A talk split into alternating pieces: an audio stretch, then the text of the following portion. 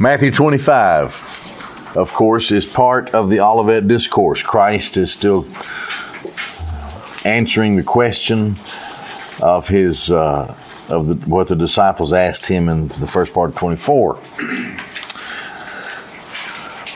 What he has just said, if you will recall, is he gave the sign of the Son of Man, and up to this point, Christ has revealed his powerful and glorious return. Uh, everything darkened so that the only thing that the people can see, of course, is Christ, and that would be all over the world. Uh, the um, the last what chapter uh, chapter twenty four. Um, he was talking about the um, faithful servants. And again, all the way through Matthew 24 and 25, he's teaching his disciples in parables, right? So let's start then with uh, verse 1. Then the kingdom of heaven may be compared to ten virgins who took their lamps and went out to meet the bridegroom. Now, five of them were foolish, and five were prudent. For when the foolish took their lamps, they took no oil with them. But the prudent took oil in flasks along with their lamps. Now, while the bridegroom was delaying, they all got drowsy and began to sleep. But at midnight there was a shout Behold, the bridegroom, come out to meet him. Uh, this was a popular thing I've read in history books. This was a popular way for the bridegroom to retrieve his bride back in the days of Christ so therefore, people would have understood. Well, his his people would have understood what uh, what was happening. This is this is this the betrothal, of course, comes after the engagement. This is where, and I mentioned this yesterday. He had promised to come back and retrieve uh, his bride. I read in another place where there was a general understanding that the time limit would be about a year or less than a year, but really it wasn't expected that it would take the bridegroom longer than a year uh, to prepare his place, and then his father. Uh, his father pass approval on what he had done, and then send him out to uh, retrieve his his bride. So this, I think, this is a fairly uh, familiar parable to all of us. Continuing in verse 7 Then all those virgins rose and trimmed their lamps. And the foolish said to the prudent, Give us some of your oil, for our lamps are going out. But the prudent answered, saying, No, there won't be enough for us and you too. Go instead to the dealers and buy some for yourselves. And while they were going away to make the purchase, the bridegroom came. Those who were ready went in with him to the wedding feast. Then the door was shut. And later the other virgins also came, saying, Lord, Lord, open up for us. But he answered and said, Truly I say to you, I don't know you. Therefore stay awake, for you do not know the day nor the hour. The, uh, the story is very clear.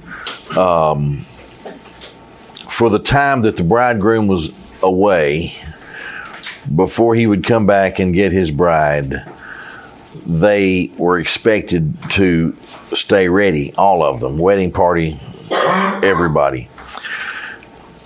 We don't have it in this passage of Scripture, but uh, the uh, the occasion here at this point is uh, a very happy occasion. Now, what made the difference between being accepted and being rejected? Well, it was, of course, preparation, looking for uh, the return of the bridegroom, and uh, and so forth. So, what happens here is of the inevitable um, midnight cry. Some were unprepared, therefore some were left out. But the worst part of it is they were unknown to the Lord, uh, who came who came to get them, and He said, "I don't, I don't know you. Uh, so stay awake." You do not know the day nor the hour. now, of course, this has to do with uh, Israel looking for her Messiah and the glorious second coming.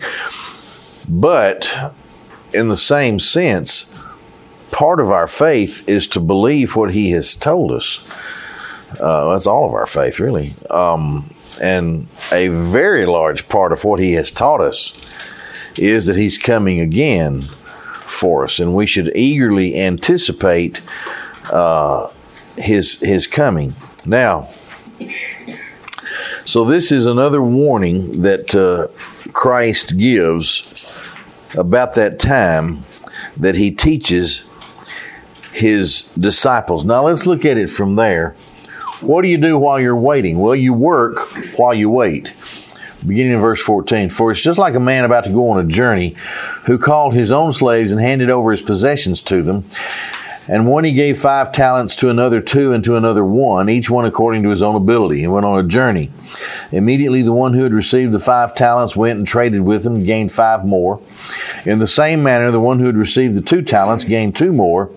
But he who received the one talent went away and dug a hole in the ground and hid his master's money. Now, after a long time, the master of those slaves came and settled the, the accounts with them. The one who had received the five talents came up and brought five more talents, saying, Master, you handed five talents over to me. See, I've gained five more talents. His master said to him, Well done, good and faithful slave. You were faithful in a few things. I will put you in charge of many things. Enter into the joy of your master.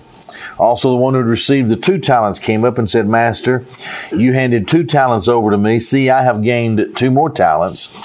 His master said to him, Well done, good and faithful slave. You were faithful with a few things. I will put you in charge of many things. Enter into the joy of your master.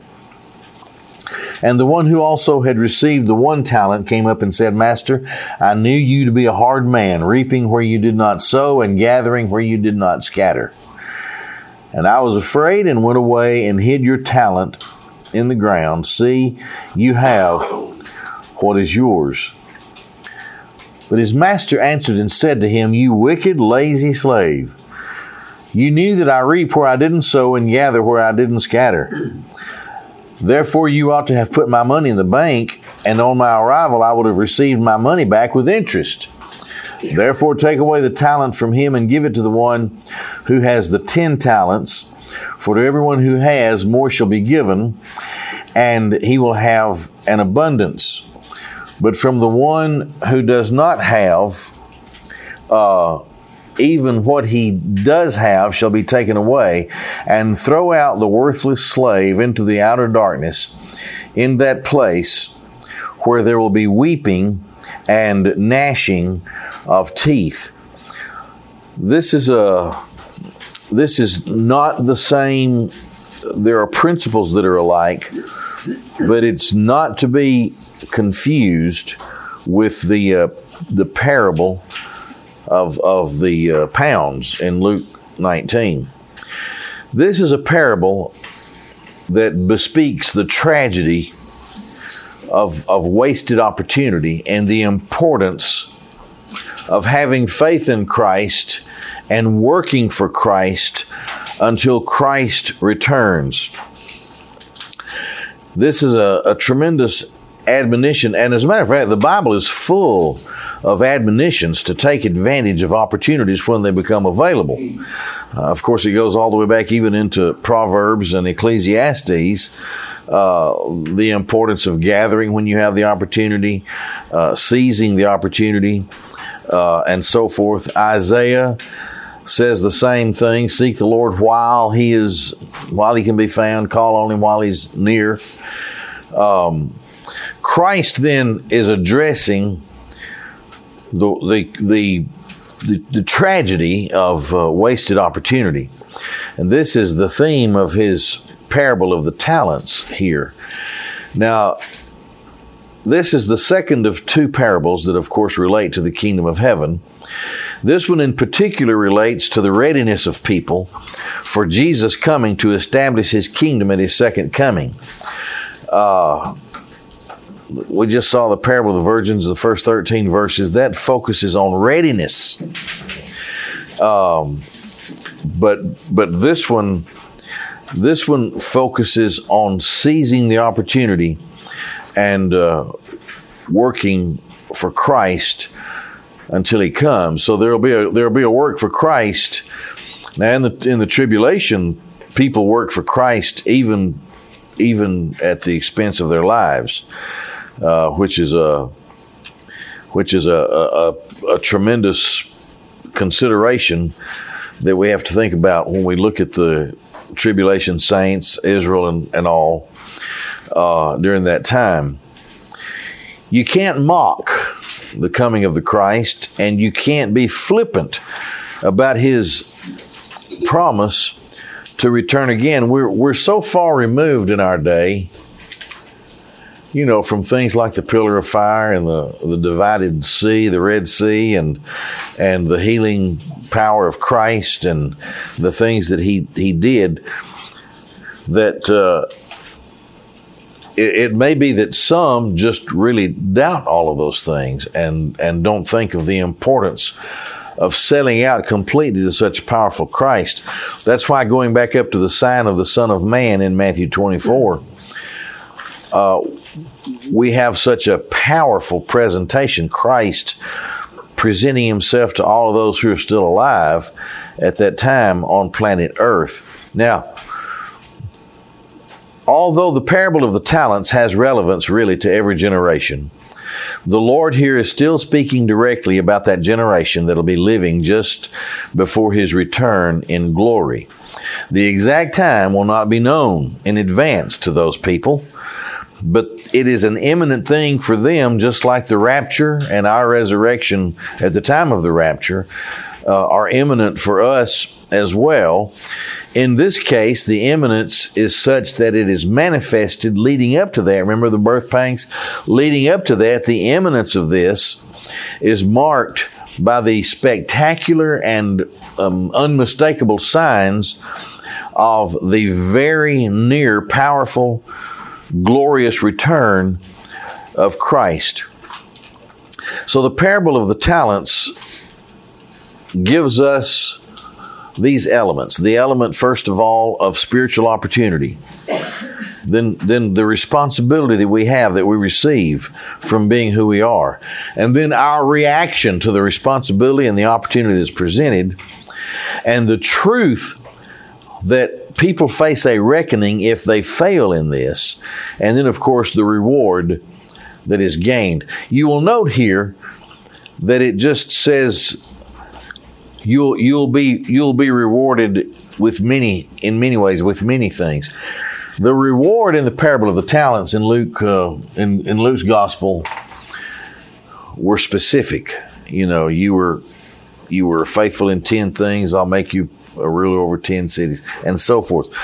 But this is different, and it's, it's, it's not our purpose here to compare the two because they are two different things uh, with two separate meanings. And our focus here is, uh, is on the fact that the imminence of the, of the glorious return of Christ is in such sharp focus defined in such a small period of time relative to the history of mankind that that this brings this brings a tremendous and powerful teaching to the people in that day. You and I are studying things that are going to be the primary principles of study of people in that tribulation time. They're going to go right back to the teachings of Jesus and they're going to follow his instructions and they're going to know. So when you think about those who are very foolish, the fact that they have an opportunity is true to them in the sense that these horrific things that are mentioned both here and in the Revelation, for example, are, are actual events that they see unfold. We can surmise, we can make educated guesses based on what we know today, uh, technically, uh, politically, or whatever.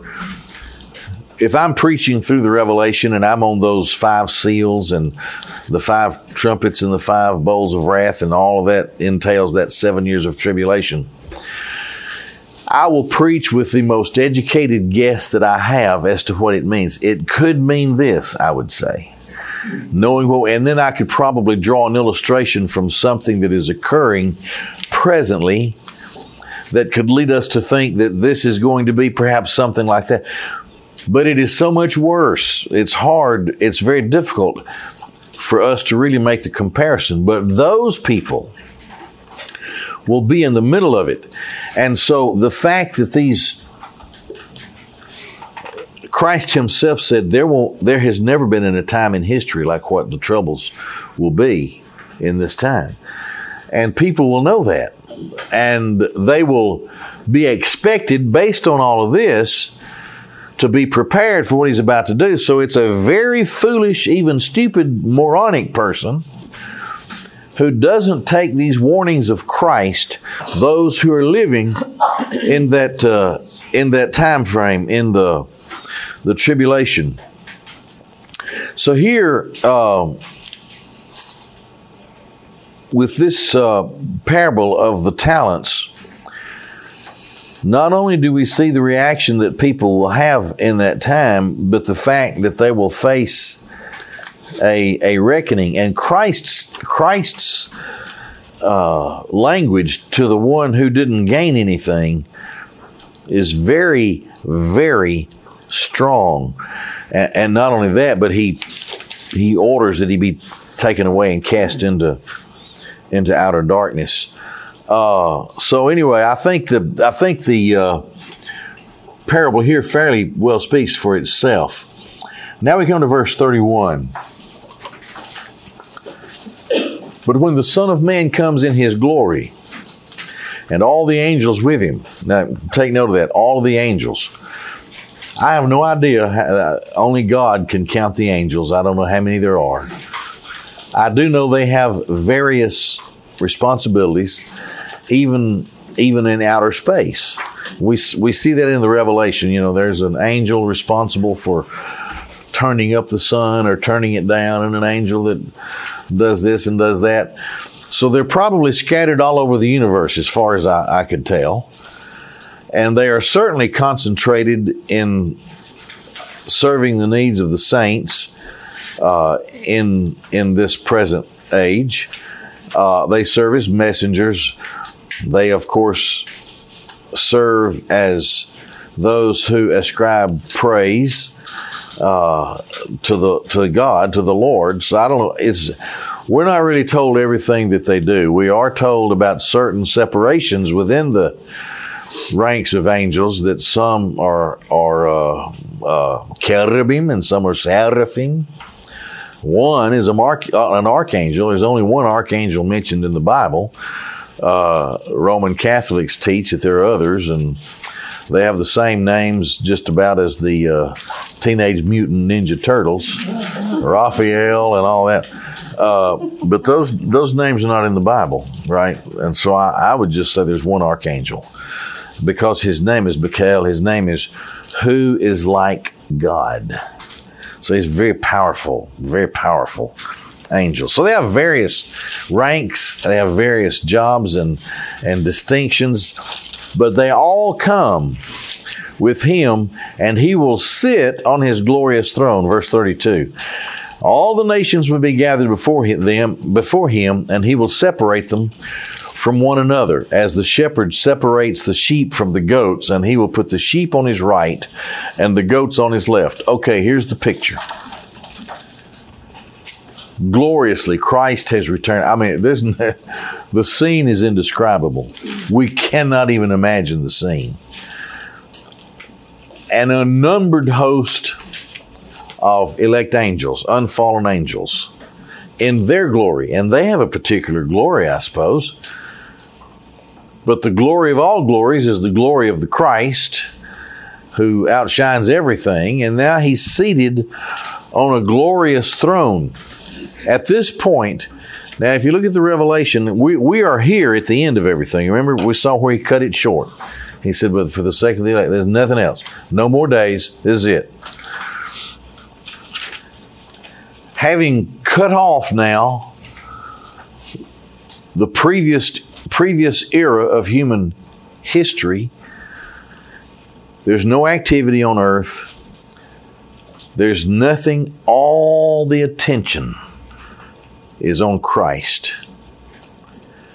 Even then, even though there's been the gospel preached in mid heaven, even then, he keeps telling that these things, we've studied it, but for the sake of the elect, but for the sake of the elect. Even then, you have reprobate people who are not part of the elect. Even then. And this is the judgment of nations. Okay? There are nations that will exist, of course, at, in the world at the time of the. It is the culmination of the times of nations, the times of the Gentiles, in in in man-centered efforts to rule the world, and it all collapses under Antichrist. It all comes together, and then it collapses under the Antichrist, and this is when Christ comes. And after all these other things are done, on his glorious throne, Christ, his angels will go all over the world, and uh, the elect will be gathered, and then the others are brought before him as well. All the nations gathered before him. Then what does Christ do? He calls for an immediate separation. He, he separates as a shepherd separates the sheep from the goats. He will put the sheep on his right hand and the goats on the left. This is the judgment of nations. So you have tribulation saints, and they will probably, most of them, this is my guess, come from the nation of Israel, but they come from other places, other nations as well, and all of the nations are judged. Okay, so the concept of nations in the previous in the previous story of humankind comes to an end here. In the millennial kingdom, there are nations. In the new heaven and new earth, there are nations. But only, only with regard to the centerpiece of, of all nations, which are, which are the people of God, Israel. Uh, we'll, we'll talk about that some other time. Okay, so here, the king will say to those on his right, Come, you who are blessed of my Father, inherit the kingdom which has been prepared for you from the foundation of the world. Now remember, these people have come out from the nations. They have been gathered to the presence of Christ on his glorious throne. Everything is stopped on on earth. There's nothing else except this now, right now. The next thing, judgment of nations. So on his right are his sheep. These are the elect. They're still in their mortal bodies. Keep that in mind. This is not a resurrection. This is a gathering of living people from the nations at that time. All right. So he says to those who are on his right, the elect, he says, Come, you who are blessed of my Father. You get that? The active one in their spiritual lives is the Father of, of the Son and he has blessed them. Come, you who are blessed of my Father, inherit the kingdom which has been prepared for you from before the foundation of the world. Now it's also it also in another part of the Bible it alludes to the the the, the Lamb's Book of Life, which was written before the before the foundation of the world. Now the end result of those people whom the Father gave to the Son, it was already determined they're going to have an eternal kingdom. This is going to last forever. They're going to have the best life creation could imagine. And so Christ here comes to make this separation. You, for I was hungry, and you gave me something to eat. I was thirsty, you gave me something to drink. I was a stranger and you invited me in, naked and you clothed me. I was sick and you visited me. I was in prison and you came to me. Then the righteous will answer him, saying, Lord, now this is a surprise to them. Okay? When did we see you hungry and fed you, or thirsty and gave you something to drink? When did we see you a stranger and invite you in, naked and clothe you? When did we see you sick or in prison and come to you? And the king will say to them, Truly I say to you, to the extent that you did it to one of these brothers of mine, even to the least of them, you did it to me.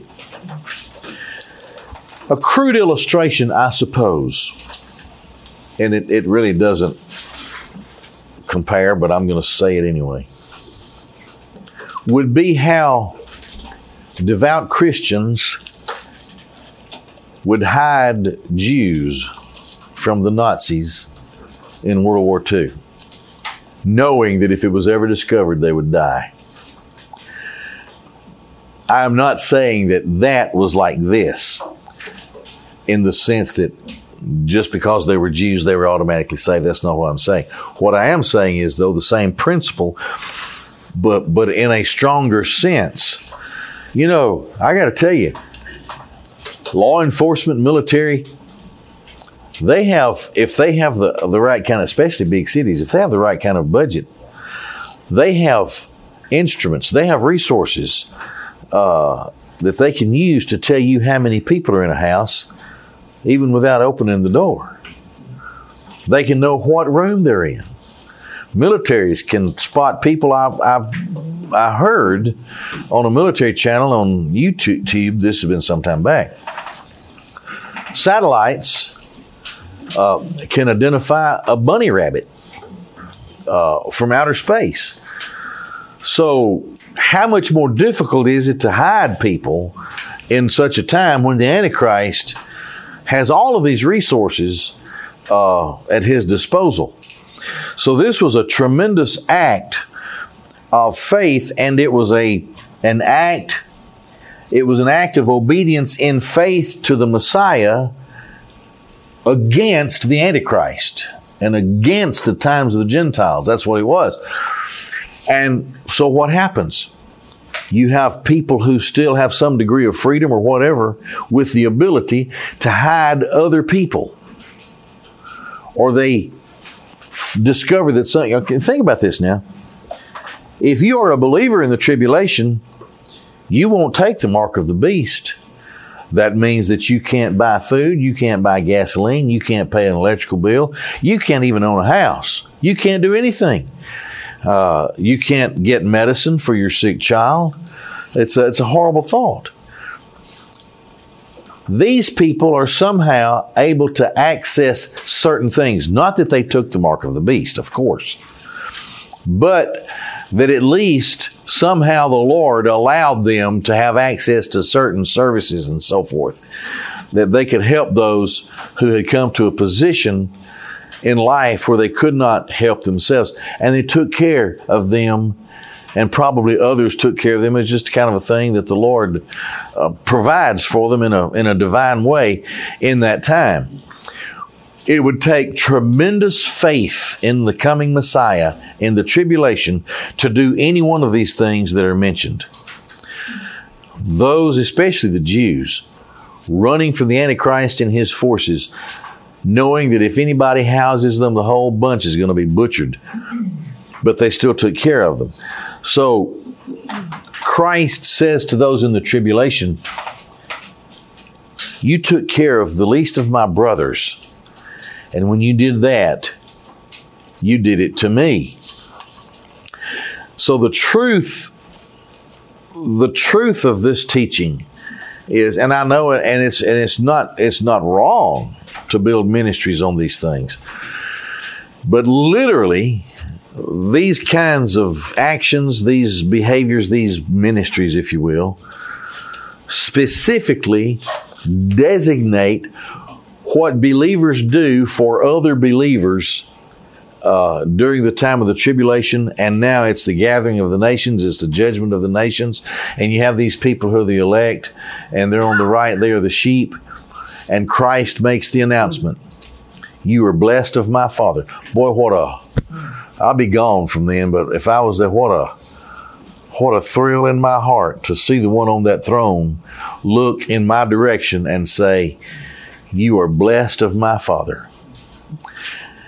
Enter into the kingdom that's been prepared for you from forever. What Christ is saying is saying this and, and this is just an embellishment, but it's really part of the scriptures. You can put it together. Christ is really saying, My Father and I came together, and you were on our list. And in the course of time, you were born. In the course of time, you were called, and you've been saved. And in the course of time, you worked out your salvation because that was built into your call uh, to be saved. But another thing that was determined for you is that you're going to have a kingdom in which you can live and have responsibility and a wonderful, glorious life, not just any kind of life, but eternal life. And we're going to give you this eternal life and in a new heaven and a new earth, and we're going to turn you loose. And let us see how you can glorify your Creator and the one who has saved you from before forever. Well, that's a tremendous thought. That's what he's saying here. From before the foundation of the world. It's very powerful in its original text. In verse 34, inherit the kingdom which has been prepared for you. That's very personal. That's not just a generic saying, a general talk. This is specific from the Christ of God to those who have always been His own. All right, now, this is the judgment of the nations. You did it to me, he said. Now, going on, verse 45. Then he will answer them, saying, Truly I say to you, to the extent that you uh, did not do it to one of the least of these, you did not do it to me, and these will go away into eternal punishment, but the righteous into eternal life. So, what happens here at this judgment. This is this is this is one of a series of judgments, the judgment of nations. There's the judgment seat of Christ for, for, for believers. We're not judged for sins, we are, but we are rewarded for for how what we've how we've been in life. This judgment of the nations, then uh, those who are alive, here are the goats on the left. And he said, in other words, what he's saying is, you didn't care about my own. There was nothing in your heart to pursue righteousness, and you are about to go to hell. My guess is at that point, they would all just drop dead. They would, their souls at this moment would descend into Hades and there to be tormented until the thousand years are over to be spewed out at the judgment seat of at the uh, great white throne at the end of the thousand years. And that would include any of the wicked who would have rebelled against christ at the end of the millennium. Not much is said about that but there is there is a writing about it in the bible. And so they are then resurrected into a body that is outfitted to be a body that can suffer forever gnawing worm, able to choke on sulfur smoke and, and all the other stuff. To weep and wail, to feel fire and heat, uh, and to not ever see outer darkness. There'd be no sight. Everybody there's blind. And they're, they're consigned to the lake of fire that's that's the consummation of eternal punishment. Death and hell give up the dead that are in them. The word for hell is Hades. That's the abode of the wicked dead. And the only ones who will be left at that time will be the ones who will be spewed out to the resurrection of damnation, cast into the lake of fire. So this is what they have to look forward to for a thousand years. They're, they're tormented in every way that you can think of but the righteous go into eternal life. In hell, do you think they're aware of the other? Yeah. You do? Well, I think they're aware. You know, Christ gives a parable about how those who are down there can be arranged to receive those that they knew into their eternal habitations. Um, and in Isaiah, he talks about all of the, this is, I, I didn't put it up here. I think it was in Isaiah. When we went through Isaiah, it's just a tremendous, it's not much, it's a little brief passage. All of the kings who have ever lived of nations, kings of nations, wicked, Now there are a few of them that were righteous through the not not talking about the sons of David, but we're talking about like Nebuchadnezzar. He got saved, I think. You know, very few of them.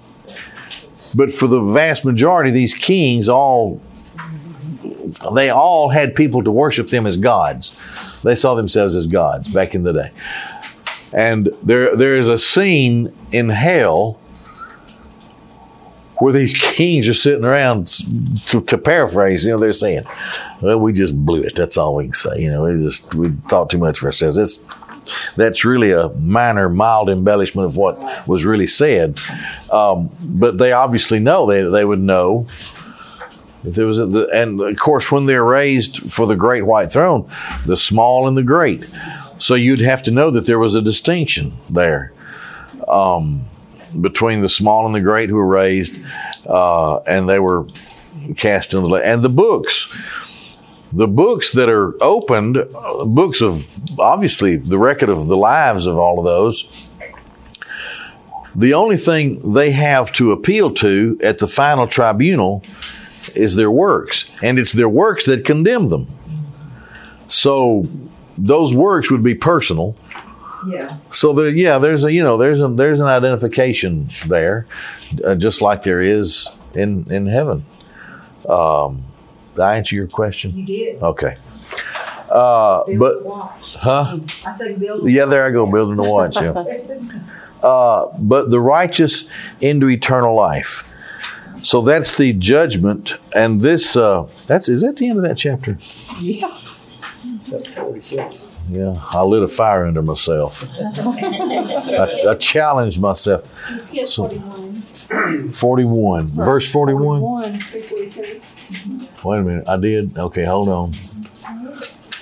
Doggone, that's the seventh mistake I've made this year. I think we're on eight. Hold it. Let's see. Page eight, the very top. Well, you, you, you, did- you didn't read it word for word. Yeah. You said that they didn't, they didn't, at that point that they I see didn't what you're care, but you didn't read it word for word. Yeah, okay. I sort of skipped. Let's, let's look at it. He'll say to those on his left, on his left, "Depart from me, accursed ones, into the eternal fire which has been prepared for the devil and his angels." Uh, that's a that comes from Isaiah, actually. It even says, Hell hath enlarged herself. That's an interesting passage. For I was hungry, and you gave me nothing to eat, thirsty, and you gave me nothing to drink, stranger, didn't invite me in naked, you didn't clothe me sick, and in prison you didn't visit me. Then they themselves also will answer, saying, Lord, when did we see you like that, and did not take care of you? And he will answer them, To the extent that you did not do it to one of the least of these, you didn't do it to me tremendous. Course, that's that's just the juxtaposition, right, of what he says about those who are the sheep. But you'll notice here that he calls them accursed ones. It's a very strong, uh, very strong Greek uh, Greek word, um, and they go to the very place. You can't get any worse in your thinking than the devil and his angels. I mean, they are nasty and evil. They're unclean. They are just horrible and awful. Just think of what demons. You know, I, I don't know how far to go here on this to say, but I think I see people of particular lifestyles. They look different, they walk different, they dress different. And I think the difference is just the presence of a demon because of what, how they how they live and look. Your patients that you can't convince me they will. Oh, I've had to put them on the. I've had when I was a deputy, I had to put them on the sixth floor in the Baptist hospital, and I had this lady. Well, I'll say a lady. It's female. It it was a female, a very large female, uh, quite active uh, and strong. And we had to go to the mental health center. There was an underground passageway that went right to a went right to an elevator. Then went straight up to the sixth floor, which was a crazy floor. And uh, you know what I'm talking about. and so we got my my partner and I got this, and you always hate those. That's a suspicion of lunacy because you don't know. I mean, I We took one guy once in his. He was sitting around in his in his in his skivvies, and his mother called the police on him, and he just looked awful. He was skinny, and he just looked horrible. He smelled horrible. He was sitting there watching soap operas, and he was about in his mid forties, I guess. And he was eating some kind of potato chips or something. I don't know what he was drinking. And we walked in there, and he got real animated. You're not taking me anywhere. I'm Melchizedek. That's what he called himself. I'm 900 years old. That's what he said. Uh, well, he wasn't that old and he wasn't Melchizedek. But uh, this woman looked at me with a look in her eye, about like that girl on Exorcist. I don't know, just a, a bad look Yeah. And we were struggling with her and finally got her handcuffed to take her up. Oh, she was kicking and screaming and biting and everything she could do. And she, I don't know why she didn't look at the other guy. We had her in that elevator and she wasn't going anywhere. And she looked right at me and she got right up in my face and she went,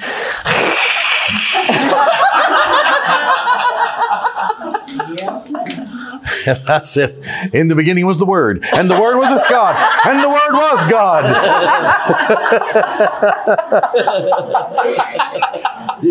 I did. I started quoting scripture on her. What'd you do? And the guy that was with me was a Christian. He said, Oh, preach on, brother. we need all this we can get, man. she kind of calmed down, honestly. when you started. Yeah. Uh, we got her to the sixth floor and we gave her over to the orderlies. They were waiting there for us. And they said, Y'all just bring her on back here. And the guys we said, Uh uh Our orders are to bring us to her to the sixth floor. Here we are. There she is. See you later. It's supper time for us. time to go to the donut shop. Uh, no, it was really something. And my point is, um, I've seen people, I might have even seen one today. They just, they're just Possessed with something. possessed with something. They have a demon, you know. Uh, they just, to me, have a demon. Uh, but anyway, I don't know what we're all up. Uh, because Jesus was thirsty, is that it, or I don't know. Um, so anyway, uh, the separation. They drop dead, and uh, then the the righteous go into. But the interesting thing is, they go into the kingdom in their mortal bodies. They are the ones who inherit the millennial kingdom. Of course, the millennial kingdom is delivered up to the Father, and then finally the eternal kingdom. But these people have will have responsibilities, they'll have positions of leadership, and no unsaved person enters into that kingdom. Only saved folks. Now, in reading more about it, you will see that nations develop, so they're not all Israel, probably mostly Israel. Um, but uh, they have responsibilities, and they're the ones who, in in their mortal bodies, uh, populate the world. And uh, then, of course, the earth. This is not part of the study here, but If you're saved in moral body, like the bodies we have now, if you're, if you're only saved in the millennial reign, then who is it that rises up and fights against God at the end? It'll be some. Well, it'll be the children or grandchildren or great great grandchildren of these people. Okay, so when you say Here's- only, oh, wait- wait a minute. You're talking about in the You got to understand, though, Satan is chained for the entire kingdom Right. age. They have no devils, demons, Satan. They have no access. So these people have a free ride for a thousand years. Well, how are they going to respond? You know, what about all that? And Satan is loosed for a little season. A war develops, and then obviously some of those people, there wouldn't be a war unless some people agreed to go to war against Jesus, right? So those people then, Isaiah even talks about people who will refuse to obey the Lord when nations are called to give their to bring their honor and glory to the King of Kings. Some even then, without a tempter, without temptation, some even then won't do it, and they're put to death right on the spot. So they're lost. Uh, They're still falling. They're still. yeah, they still have a depraved. Yeah, uh, Because when you say, if you say the devil made me do it, that's not true. they won't be able to say the You're devil. just- Yeah, yeah. You're just. Well, you know, just- you're Christ said, sinful. out of the out of the thoughts and imaginations of man come these evil things, right? Uh, and so you know, we he all the devil can do is set a trap for us.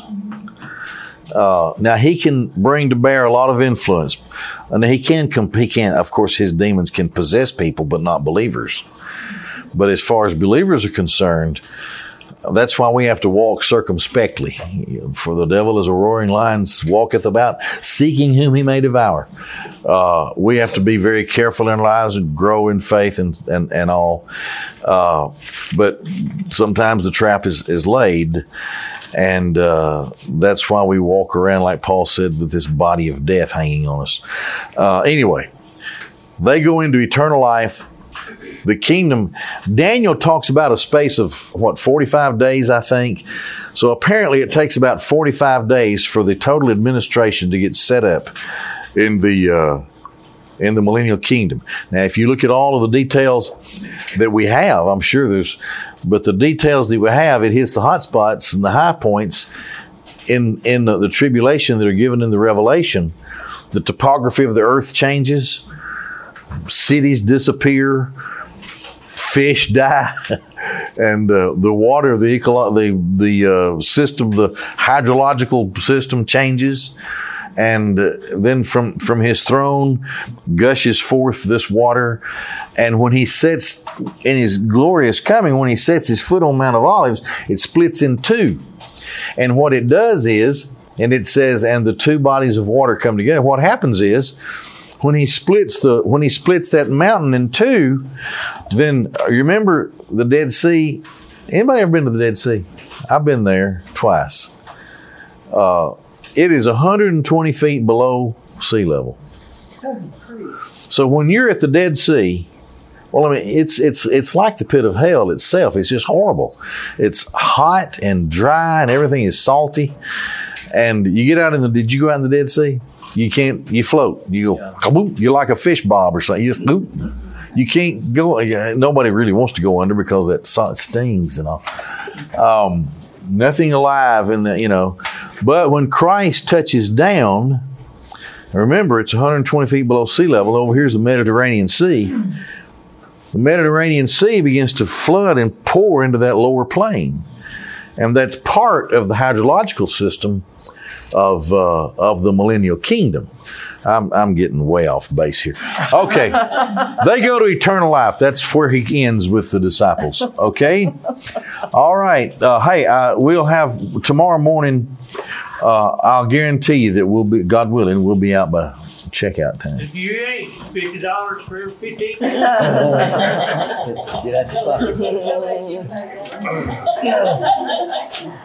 What an incentive! There's a charger flipped down here earlier, way on up. Yes, Way ma'am. on up. Is it down here? Verse twenty-four. You've done this to the least of your brethren. Some of that other box You've over done it unto me. Uh huh. right there. Is that a how we treat Israel? That's not it. Now, Well, what affects what affects us now is uh, are the conditions of the Abrahamic covenant that God made back in Genesis. Uh, but it's the same principle. It would have to be the same principle. The apple of God's eye. Uh, I will bless those who bless you, curse those who curse you. Um,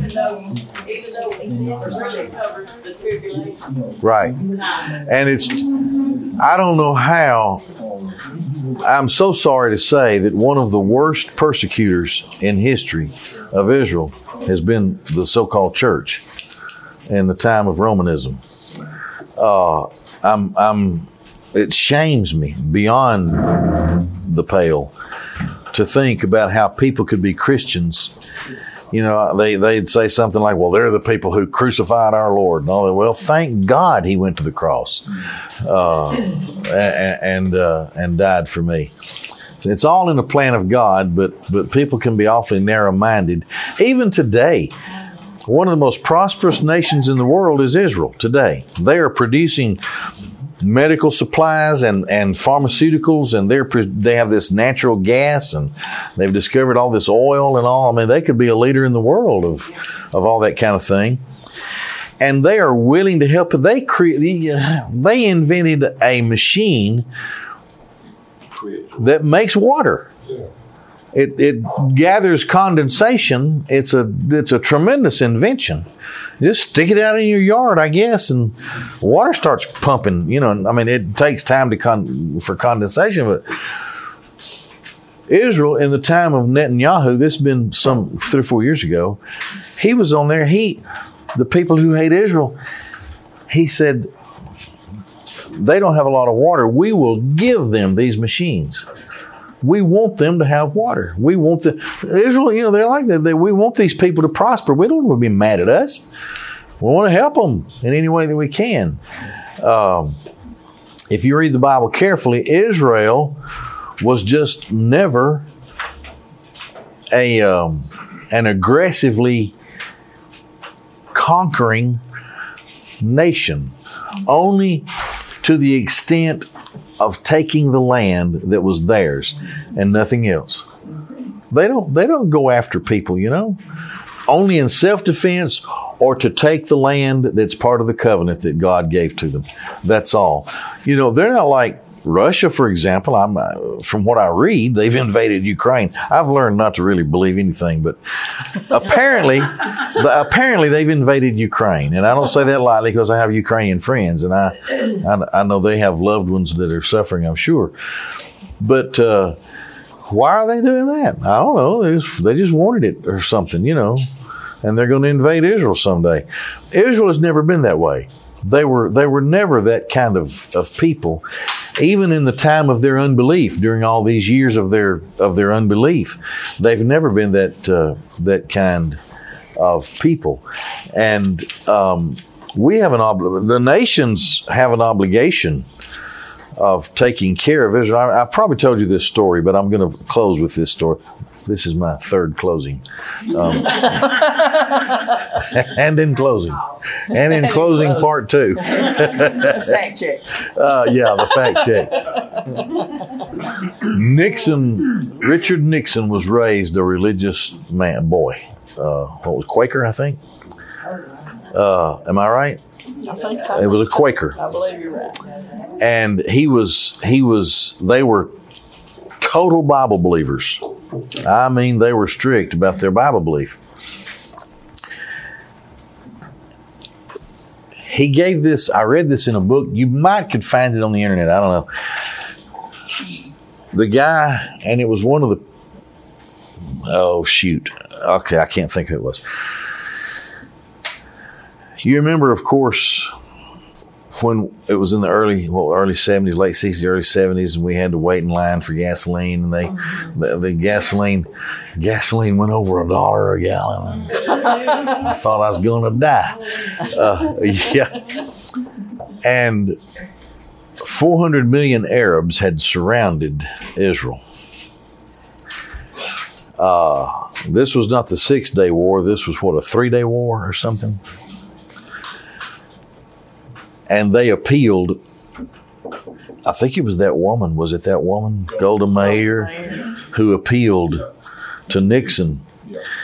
And she said to him, If you don't help us, Israel will not exist in a week.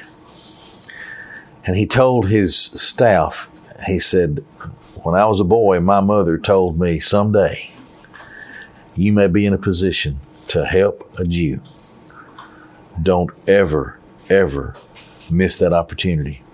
And he said to his men, he said, Now I know all the troubles that went with Nixon, but he said to his people, I just now am, am understanding why I'm the president of the United States today. and he sent all of this massive aid, and the rest is history. They They had the jets they needed, the tanks they needed, the bullets they needed, whatever. And that little group of, of Israelis withstood the onslaught of those millions and millions of Arabs uh, and were delivered and continued um, as a nation. So, you know, uh, he he he believed what the scripture said, and of course, God used him in the position where he had, where he was. Okay, that's my final. I'll, I'll, I'll, we'll have a summary of everything in the morning. It won't last long, and we can do whatever it is we do.